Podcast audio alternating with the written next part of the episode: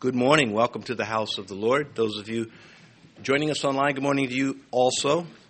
I should let you know I have a cough. and uh, if, if I have a coughing fit, please look the other way because I'll, it's bad enough. Anyway, we are in the book of Acts this morning, chapter 19. The book of Acts, chapter 19. We will consider verses 1 through 10 but we will stand, stand and take verses 1 through 5. So if you have your Bibles open to Acts chapter 19, please stand. And even if you don't have it open, please stand with us. And if you're home watching online and you can, why don't you also stand for the reading of God's Word? Beginning in verse 1, Acts chapter 19, and it happened while Apollos was at Corinth that Paul, having passed through the upper regions, came to Ephesus, and finding some disciples, he said to them, Did you receive the Holy Spirit when you believed? So they said to him, We have not so much as heard whether there is a Holy Spirit. And he said to them, Into what then were you baptized? So they said, Into John's baptism. Then Paul said, John indeed baptized with the baptism of repentance, saying to the people that they should believe on him who would come after him, that is, on Christ Jesus. When they heard this, they were baptized in the name of the Lord Jesus. Please be seated. Well, we left the city of Corinth, and if Corinth was a 10 on the scale of wickedness, 10 being the highest, Ephesus was a 9. We just finished that beautiful song about the Holy Spirit. That is the very thing they were lacking and uh, it's very uh, insightful, this passage of Scripture. And uh, the title, incidentally, is Ephesus, the Darling Church. And there's a reason why I chose that as a title. When you consider the list of Christians in the New Testament that played a role in this church, the ones listed, not to mention all the others that were not, then you're quite impressed. The other churches don't, don't seem to have had this much attention. This was a church that was a darling church. Paul the Apostle, he ministered there. It is said that John the Apostle finished off his days in Ephesus. Aquila and Priscilla, who we met last session from Pontus, that's up to the north in uh, Bithynia, then there was Apollos from Egypt, and I'm naming their where their origins, where they came from, for, for purpose. Timothy from Lystra. Now, Ephesus is in modern Turkey, whereas Corinth is in modern Greece. Of Timothy, Peter, Peter wrote to him and said, Remain in Ephesus that you may charge some that they teach no other doctrine. They're pretty serious about the truth, the scripture, and it was not well received when someone was in a church preaching gibberish. Tychicus, one of my favorites, Acts, uh, pardon me, 2 Timothy 2, verse, uh, chapter 4, verse 12. And Tychicus I have sent to Ephesus. See, these little comments around uh, here and there and giving us insight on what was going on in this church. And we want to learn from our New Testament what is to go on in the church. It concerns believers. We're talking about the local assembly. Gaius was from Macedonia, Aristarchus from Thessalonica, Trophimus from Ephesus, as well as Onesiphorus. You're saying these names, I don't get them, but yeah, but you get this. These are real people. And not only did God love them, they loved God. And they played a role in their Christian life. And that's why their names are in the scripture, more importantly, in the Lamb's book of life. Fortunatus was from Corinth, as was Erastus, Stephanas, Achaicus, Chloe's household. It's not Chloe, it's people from her household. In 1 Corinthians, we read, For it has been declared to me concerning you. Now, Paul is writing to the church in Corinth from the city of Ephesus. And he says, It has been declared to me concerning you, my brethren, by those from Chloe's household, that there are contentions among you. Paul's saying it shouldn't be this way. There should not be these brush fires going on in the church. this contention. And other churches had it too. There was one that was flaring up in even the great church of Philippi. But this, this once darling church will backslide. They will lose their sense of love for Jesus. They will be involved in a lot of activities, a lot of decent and goodwill things, but they lost their love for Jesus. And their love loss was so important that Jesus brought it up. He didn't let it pass. He had to tell them, I see you doing all these things, but you've left your first love. This from Revelation chapter 2, the first paragraph, the first church that he singles out is the church in this city with these real people. And by the time Christ sends that letter to them, that darling church is now that struggling church because they lost their love for Him. And if they don't have love for Him, all other loves are diminished. Well, we look now at first verse 1, and it happened while Apollos was at Corinth that Paul, having passed through the upper regions, came to Ephesus and finding some disciples. We'll stop there. Now, we covered last session Apollos. He, he preached in Ephesus before Paul arrived, and he goes to Corinth where Paul had come from. Apollos recently departed, and this group of disciples here in this city of Ephesus were, were Messianic. They believed in the Messiah. It seems as though they believed that Christ was the Messiah because of Apollos. Luke treats them as believers. These 12 men, about, they're about 12 men he mentions in, in verse 12. Uh, well, not verse 12, maybe 6. It's in here. But here, in, in verse 2, he will call them believers, as, as will, he will in other verses also. But like Apollos, their knowledge of Christ did not go far enough.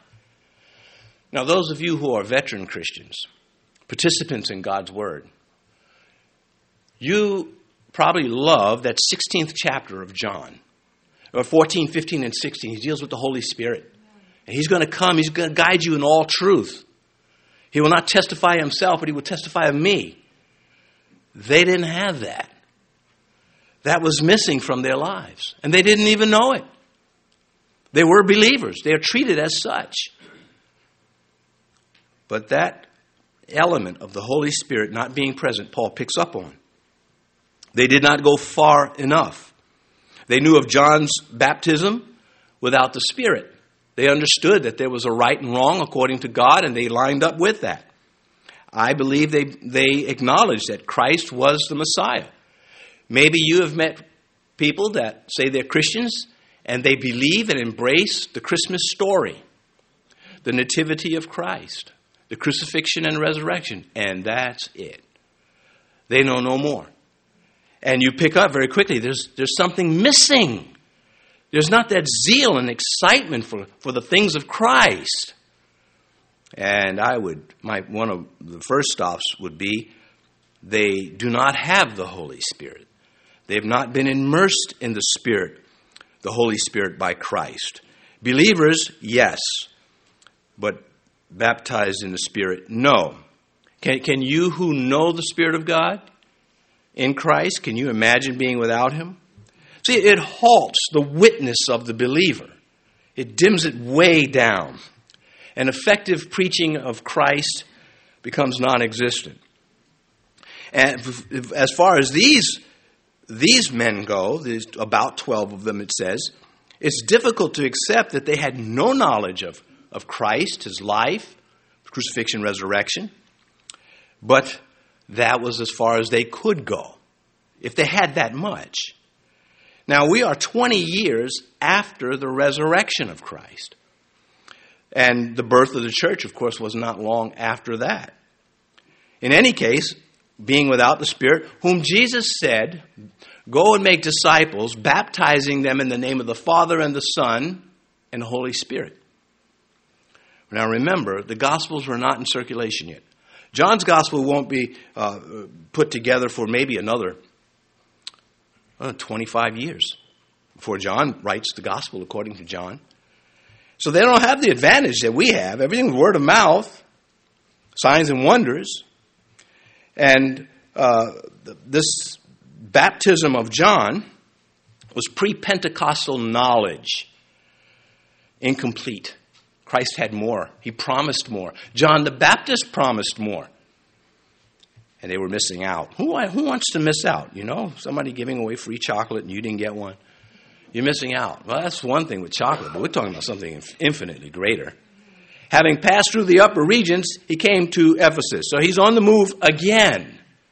And he has men with him. He stays in this city for three years ministering, laying that solid foundation, which is why it is that darling church. It was very special. But let's talk about this city, Ephesus, as we did somewhat about Corinth. It was located on the Cayster River, which fed into the Aegean Sea. And you say, yeah, yeah, that's boring. Well, it has something to do with why that city has been abandoned. The population in these days was about 300,000 people. That's a sizable city.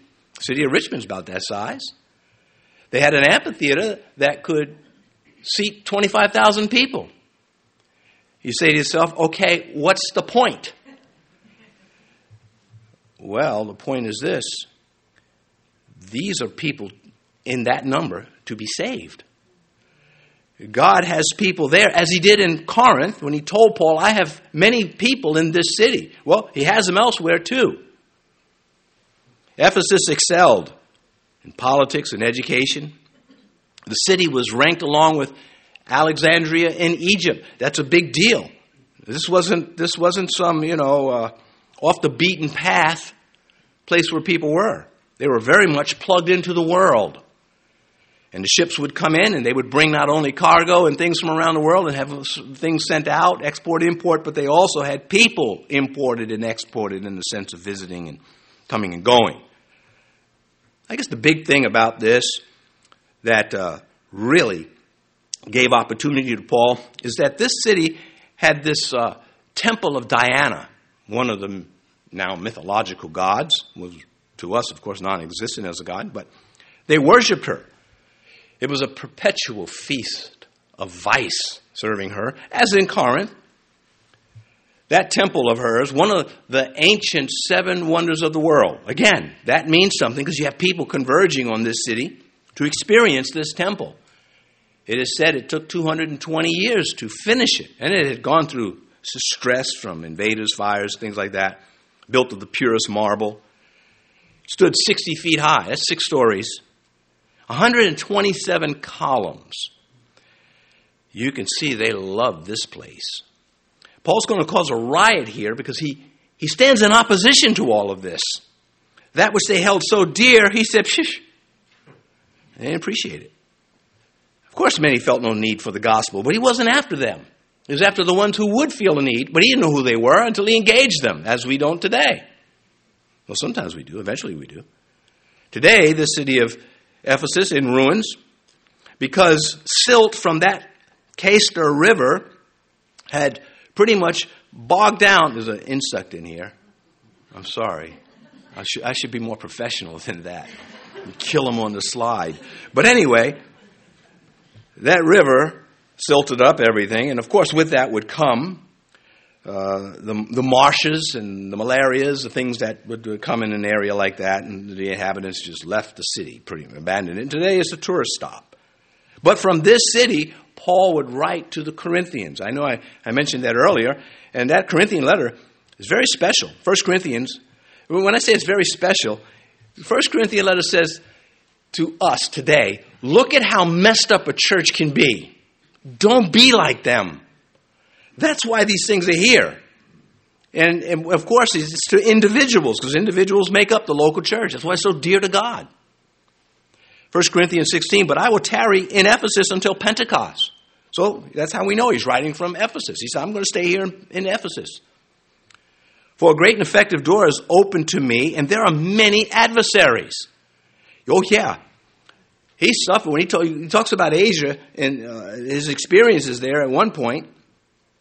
And he says, We despaired of life. We're going to get to a riot that he causes at the end of this chapter, not this morning, but in latter sessions.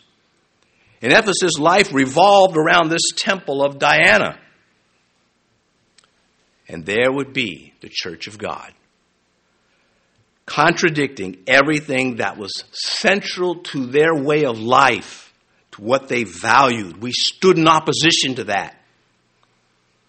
And again, that's where the riot begins when you get to verse 23. What about today? Do we stand in opposition to the madness that's out there? That's being spewed out from Satan? You know, a lot of high people in high places. Well, let me rephrase that. A lot of low people in high places are engaged in, and actively in explicit Satan worship, which starts off with being stupid. Wait, where'd you get the name Satan from? Well, he's a loser in the Bible. And you're worshiping him. You deserve to go to hell if that's how you think. Why should God let you in heaven when you are honoring his enemy? But, of course, they sell their souls. It says here in verse 1 and finding some disciples. Again, they're called disciples, they're called believers. We have no reason to doubt that. And they seem to be separate from the synagogue that is in Ephesus. Whether they're Jews or Gentiles or mixed, we're not told. Whenever Luke uses the term disciples in Acts, he's referring to believers. When we get to verse 9, we'll see it again. In verse 2, it says that he said to them, Paul, Did you receive the Holy Spirit when you believed? So they said to him, We have not so much as heard whether there is a Holy Spirit. So he's, he's dialogue, he's engaging them, and he's, he's these guys aren't on fire for Christ. They're, they, you know, they talk religion a little bit, and then they're ready to talk about something else. So he sensed this deficiency of the Spirit, and he raises the question. And if a pastor can't ask a question about religion in church, where can he ask that question? The apostle did not let this go. And that is amazing. No Christian without the Holy Spirit should be content with that part because you've not entered into the further promises of Christ. I will send you the Comforter. And uh, it is explicitly stated that they lacked this distinct experience with the Spirit apart from conversion. Converted to Christ, they believed in Him, and that's as far as they went. This is made obvious when Paul later will say, well, he says it here. Did you receive the Spirit when you believed? That takes away from us the right to say, well, they weren't believers. Well, that's not what the Bible says. And mercifully, God knew where they were, and He dispatches His apostle to address this so that we could learn. So uh, here they had this intellectual acceptance of Christ and not much more. Christianity without the Holy Spirit is not only passionless, it's ineffective. Well, you could be passionate as Apollos was before the uh, Aquila and Priscilla pulled him aside and corrected him. But that passion is more of a zeal for something you believe rather than someone in you flowing through you.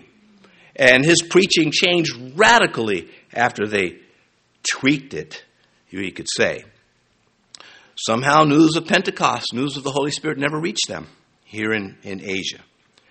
And uh, again, this um, acceptance was not good enough. It's not good enough to agree that Christ is who he says.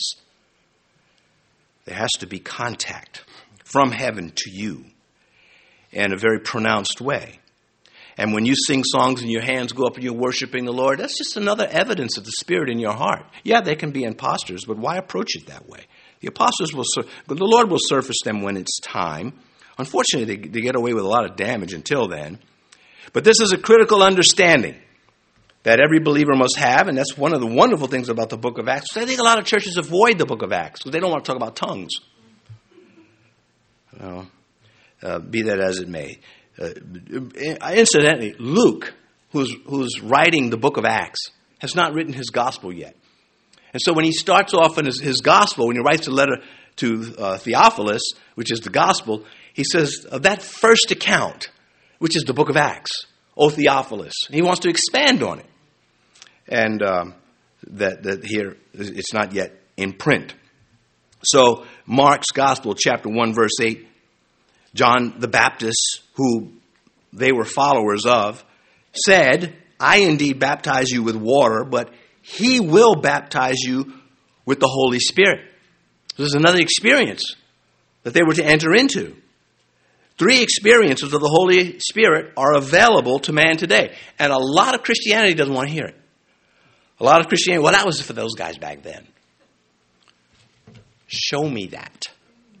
Show me where it stopped. Because what I see in my Bible, in John's Gospel, that the Holy Spirit will be beside us. He will draw us to God. You have come across people in the process of being saved. They're interested, they're asking questions. They want salvation, they just don't know how to get there. And that's where we could we are to help them out. And then Jesus said in John 14, 7, that he would be in us. Now, three prepositions with us, in us, and upon us. That's how it is taught. He's not yet upon these, these fellows here.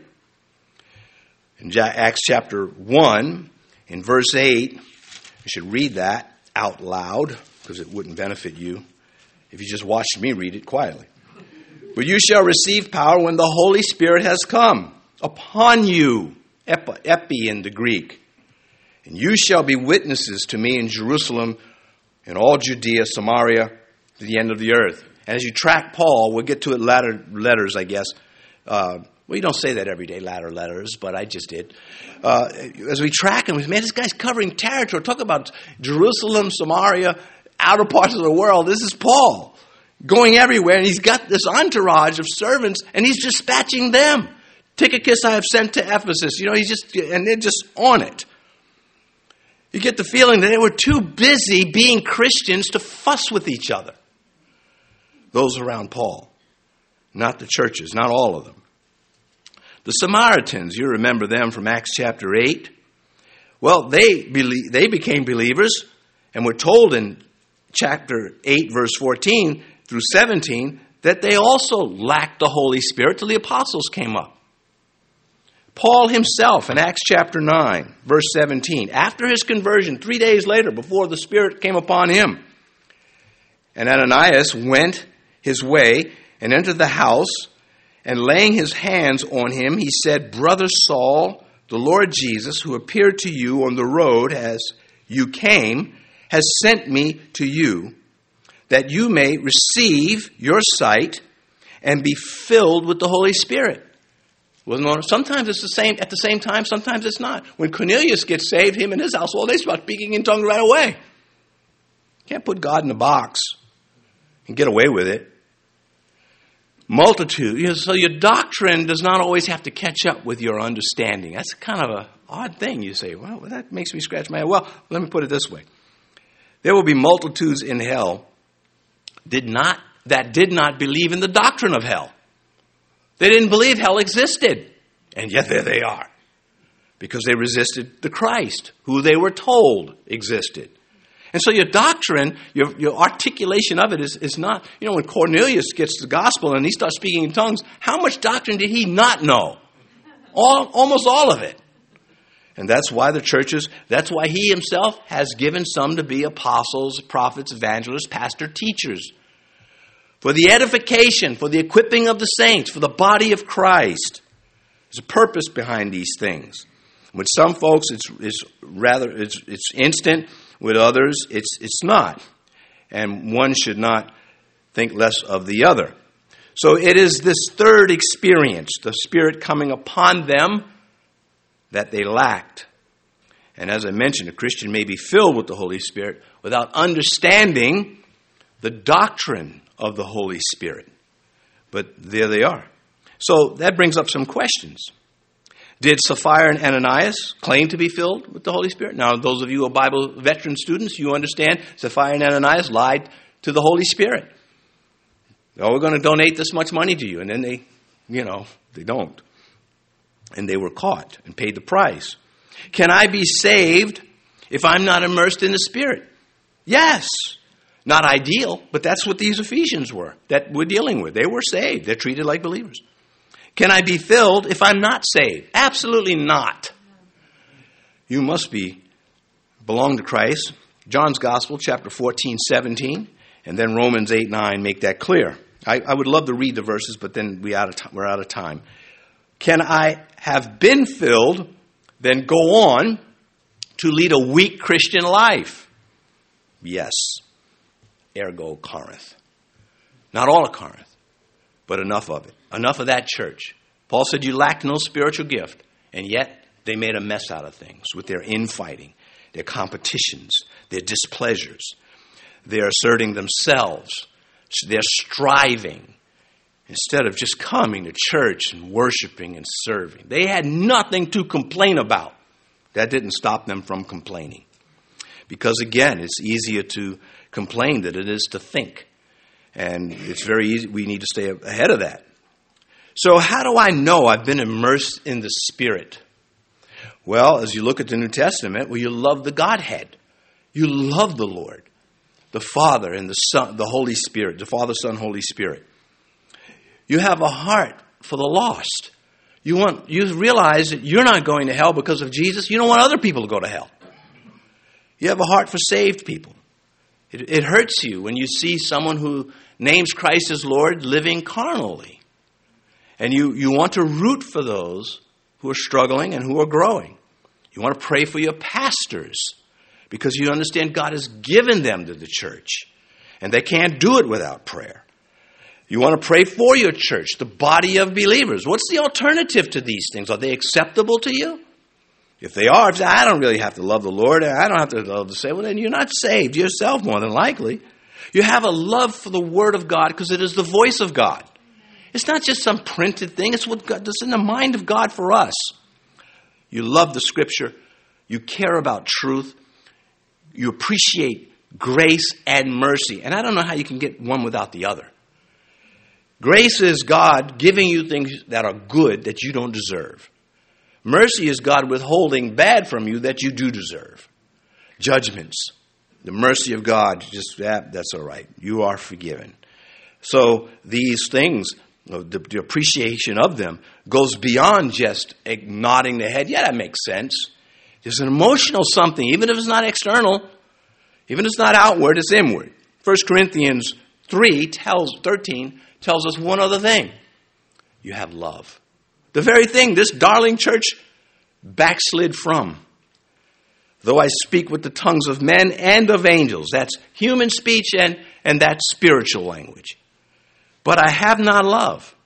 I have become annoying to God. Well, it says, I've become sounding brass and a clanging cymbal. Rather graphic. And if we brought in sounding brass and clanging cymbals, you'd be covering your ears if you were beating them. Outward evidences of the Holy Spirit are imparted by the Spirit of God, and they cannot be faked. Well, they can be faked to humans, not to the Lord. And in time, they will, they, it will be pointed out. One other thing about being filled with the Holy Spirit, being, having the Spirit upon you, is that you're living for Jesus without Him having to ask. It's just, I want to do this. God, the question is, does God still love me if I'm not filled? Well, absolutely. You, if you're saved, like these Ephesians were, but you're not filled, he, they're still loved. Otherwise, he would not have sent Paul there. It's just your usefulness is not is diminished greatly. You're not very useful to God. And a lot of Christians think that because they've acknowledged the Lord Jesus, that how come I'm not doing anything more? How come I'm just uh, sort of a, just just existing? Well, then come up to prayer and ask the pastors to pray for you. That's the New Testament pattern. And if you say you're too proud to do that, well, that's more evidence the Spirit's not upon you. Pride is not a virtue, this, this kind of pride in the Christian life. So, should I ask to be filled? Well, I'll let Jesus answer that. If you then, being evil, know how to give good gifts to your children, how much more your heavenly Father will give you the Holy Spirit, will give the Holy Spirit to those who ask. See, it's an invitation. If Christ gave me an invitation and I could do it, I, I would jump on it. Well, if you're going to give you an invitation, it doesn't always mean you can do it, but it does mean you ought to go to go to strive for it. And Peter would be an example of that. Peter asked to come out on the water. And the Lord says, Sure, come on out. Water's fine. Being spilled with the fear does not mean I no longer struggle in my faith. Evidence of that is Peter and Barnabas up in the church at Antioch, slipping backwards in their understanding of the faith and not wanting to be around the Gentiles when the Jews came up. The Jews from, from Jerusalem, not the Jews that were up in Antioch already. And so Peter, of course, Barnabas, men filled with the Holy Spirit. The Bible tells us right out they were filled with the Holy Spirit. And yet there they are uh, behaving as two goofballs. Don't we all? So they said to him, We have not so much as heard whether there is a Holy Spirit. I'm in verse 2. Well, these were days of transition. There's still days of transition here at the time this was taking place. When Jesus walked, there was no church as we know it. There was the, the called out ones, the saints, but not, not the formal assembly in Christ, taking communion, being baptized in his name. That did not exist when Christ walked. And this is a transition phase, still 20 years later. I am immersed into Christ by the Holy Spirit. The Bible tells us that. When I become a believer, I am in Christ. But I am not automatically filled with the Spirit. 1 Corinthians 12, 13. For by one Spirit we are all baptized into one body. Whether Jews or Greeks, slaves or free, all have been made to drink into one Spirit. That is conversion. But there's another experience. And again, there are others that don't, don't preach this. I don't think you're going to hear this in an Episcopal church. I'm immersed in the Holy Spirit by Christ is a separate experience. See, when my conversion is the Holy Spirit immersing me into Christ in a language we can understand. But this is what Jesus says in John chapter 7. He who believes in me, as the scripture has said, you don't go making up things about him.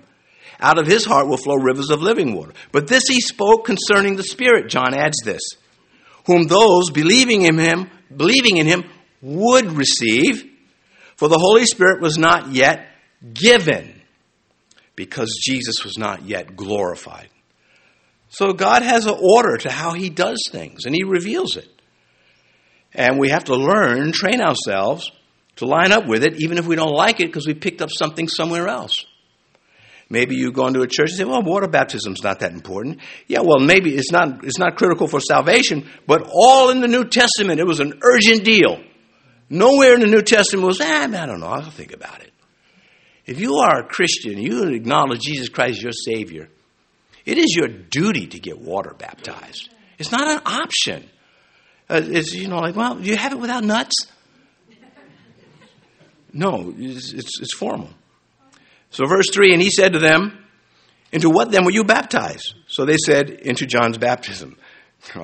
it's not, the, the, the, inflection is not, Well, what on earth were you? It wasn't that kind of tone. But he wanted to know, What's, Well, then what happened here? What is your understanding? And they went no further than that. John preached confession of sin according to the Old Testament. John's baptism was a Jewish baptism to repentance. Jesus' baptism is one of death to self and rebirth to God. That's one of the great differences between the two. And there are others. The apostles were immersed at the birth of the church at Pentecost. Well, before this, Christ breathed on us to receive you the Holy Spirit because he was always with them. But now he's leaving them. And he says, Receive you the Spirit. But that's still before Pentecost. So they, they were believers, of course, they were in union with God, but there was more. Acts chapter 2, verse 4. And they were all filled with the Holy Spirit and began to speak with other tongues and the Spirit as the Spirit gave them utterance. There was nothing casual about these men after this moment. Before this time, they were just a little clumsy, didn't really get the scriptures too much. After this, they were catapulted into another experience. And Satan wouldn't stand for it. So what? He won't stand for it. That is not your cue to back down to Satan. He comes against every good relationship that he can get to. Be ready for him. It doesn't mean he's an automatic winner. He gets defeated. The whole book of Job teaches us that Satan can be defeated by us in this life. Not without God. Christian baptism and communion. Both of those rites in the New Testament church preach to the, ex- the existing generation something in history happened and it was big. On earth as it is in heaven.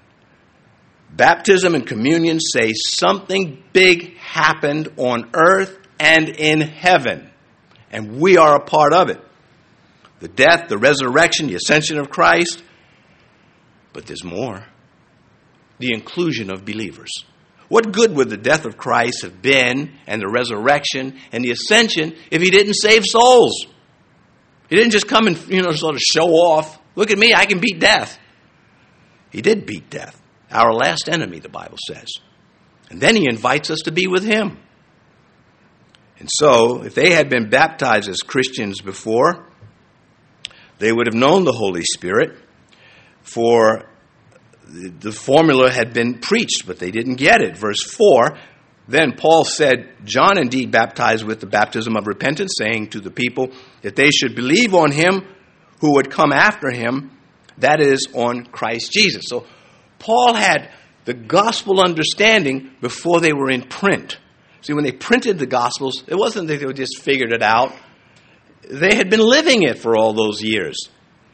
Matthew's gospel might just be coming into circulation, or Mark's. Uh, they didn't put a date on it.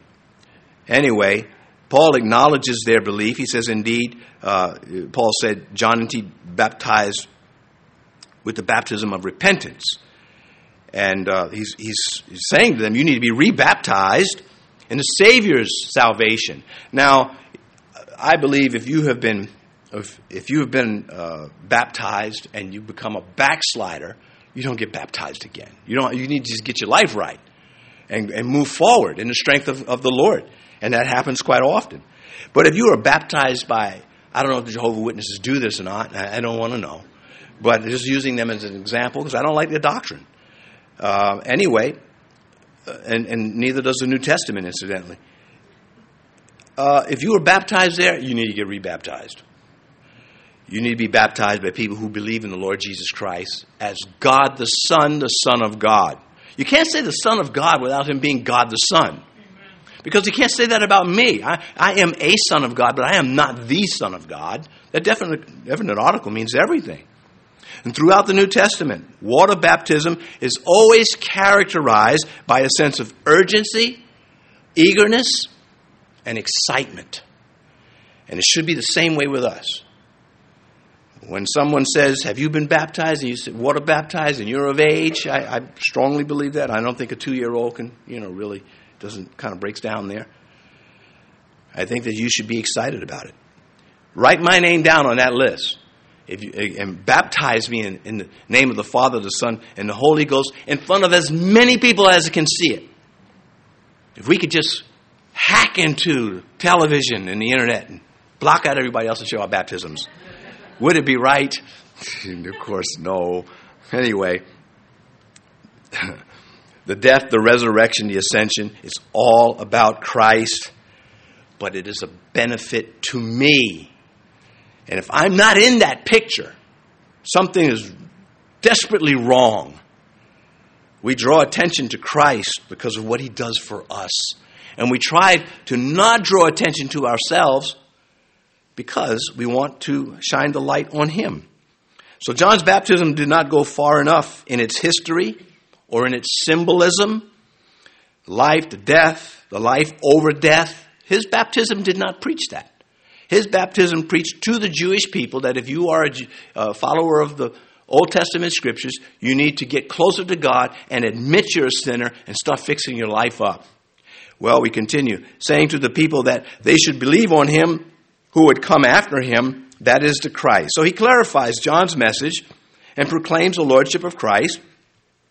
And when Christ said, Go into the world and make disciples of all nations, he's doing this. And then he says, Jesus does in Matthew 28, baptizing them in the name of the Father, the Son, and the Holy Spirit. And that's what Paul's going to do. The personal and public confession of admitting, I don't belong to this world. Keep your hands off me we like to say to the world. It won't. I am dead to sin, but sin's not dead to me. Do we understand that? I hope we do. I, I want to be perfect. I strive to be perfect. Uh, but I fail from time to time. Um, and in this age, again, driving is one of the best places to see what your faith is, where your weak points are, right? anyway, verse 5. And, and let me, I have a question. Don't answer because I won't understand it. Everybody. Do any of you think you're a bad driver? Do bad drivers think they're bad drivers? I've never heard someone, oh, you know, I'm such a bad driver. It's always the other guy. Anyway, verse 5. When they heard this, they were baptized in the name of the Lord. See, there it is. No persuasion necessary. They heard the truth. They responded to it because they were already believers. They were eager to go deeper in their faith. Verse 6 When Paul laid, had laid hands on them, the Holy Spirit came upon them, and they spoke with tongues and prophesied. Now, a prophet, don't think every time you hear the word prophecy, does not mean you're predicting the future. That's not the definition of prophecy. If you are reading the Word of God out loud, it falls under that category. There are other types of prophecy, as there are types of love. The love that you may have for a goldfish won't be the same love that you should have for your parents or your spouse or whoever it is that, that you do love. Uh, nothing complicated about that. But for these people, it was spiritually emotional. Their feelings were not out of control.